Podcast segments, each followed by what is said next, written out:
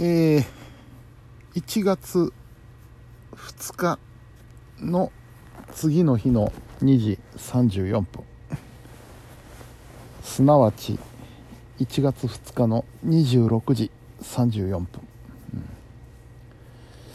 今日はですねまずあの奈良町の方に行ってきました。うん。えー、奈良町といえばムタさんですよね。アジアンショップムタさんの方に。行ってきたんですけどもあのご挨拶のつもりで 行きましたところですね、えー、高山先生親子がいらっしゃいまして、えー、奈良南の 緊急放送がですねゲリラ放送が始まっておりましてまあ急遽参加することになりまして。まあまあ楽しかったです。やっぱり奈良南は楽しいですよね。うん。行ったら始まったんでびっくりしました。あれ入っていいのこれと思いながらお店に。恐る恐る入っていったんですけど。結果的に非常に楽しかったです。であの高山先生のぜんざいをいただきまして大変おいしゅうございました。うん。で、えー、帰ってきましてでそっからですよ。いろいろとこうまたガサゴソと用事を始めたんですがそんな中でですねあの去年からちょっとずつ進めてました。曲ね。新しい曲をちょこちょこ作ってたんですけどもそれの続きを始めたらですねスイッチが入りまして なんかすごい乗ってきてですね一気に完成まで持っていきました。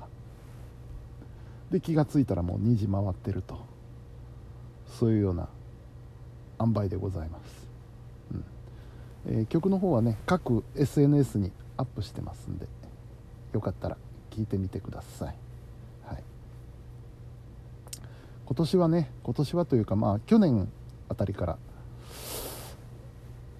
なんですけどどんどん作っていきたいですねやっぱり。そのあんまり出来を気にしたりとかねあの曲が作れない原因というか要素の一つとしては完璧を求めすぎて自分で納得ができないという。こういうことが非常に多いのでですねまあちょっとあの自分自身に甘めにしてですね こんなもんでええんちゃうっていう風な感じでとにかくまず数を作る。ね。で後でまたブラッシュアップすればいいだけの話なのでとにかく作っていこうということを今年はちょっと意識してやってみたいものですね。うん。えー、まあちょこちょこ用事というのはまあ昨日も話しましたけどその作業の続きですからね。年内に片付けきれなかったのを今やってるとそんな感じです。毎年そんな感じです。例年ね。まあしゃあないですね。ということでね。明日はあの弟くんが家族を連れてやってくるらしいのでね時間を空けております。うん。また甥っ子ちゃんも多分来ると思うのでね楽しみですね。うん。甥っ子ちゃんといえばねやっぱりその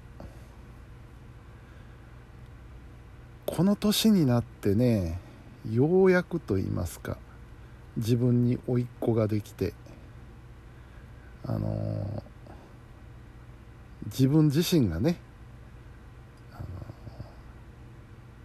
母親や父親の兄弟つまり僕から見たらおじさんですよね。特にあのー、母方の、えつまり機械島のねおじ2人いるんですけどあのいかに可愛がってもらってたかっていうのが今にしてしみじみ実感しますよね。うん、ああこういう気持ちだったんだなっていうのが、うん、でまあ残念なことにあのー、男兄弟が長男次男といるんですけども、あのー、次男さんの方がすでに亡くなられてしまいましてね。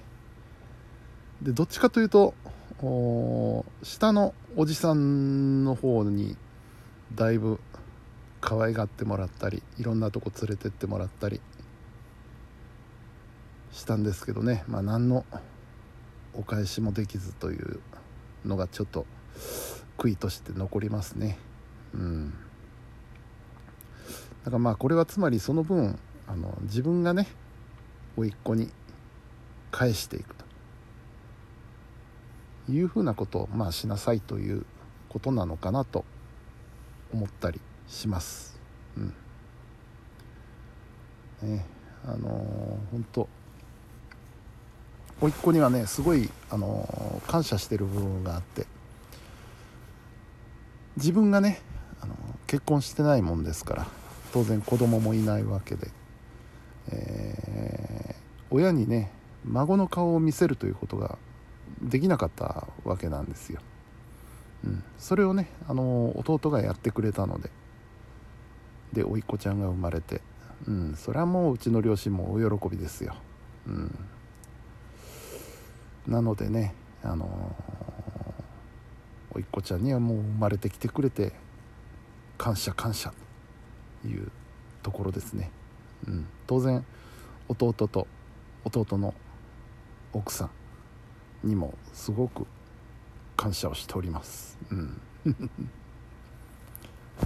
はいというわけで、えー、一応ね休みは4日まで休みなんですよ。だいたい三が日休んで4日からっていうところが多いと思うんですけどうちの職場というのがね水曜日定休なので4日までお休みなんですよね。まあ開けたからといって休みみたいなもんですけど僕の場合。半ば自由に時間作ってますからね。休みたければ休めればいますし。うん。うん。まあそんな感じでぼちぼちと。のんびりと行ってみようと思いますよ。うん。はい。じゃあ今日はもう もうちょっとしたら3時さっきあの外新聞配達のバイクが走ってました。はいお寝ましょう。というわけで本日も皆さんお疲れ様でした。それではおやすみなさい。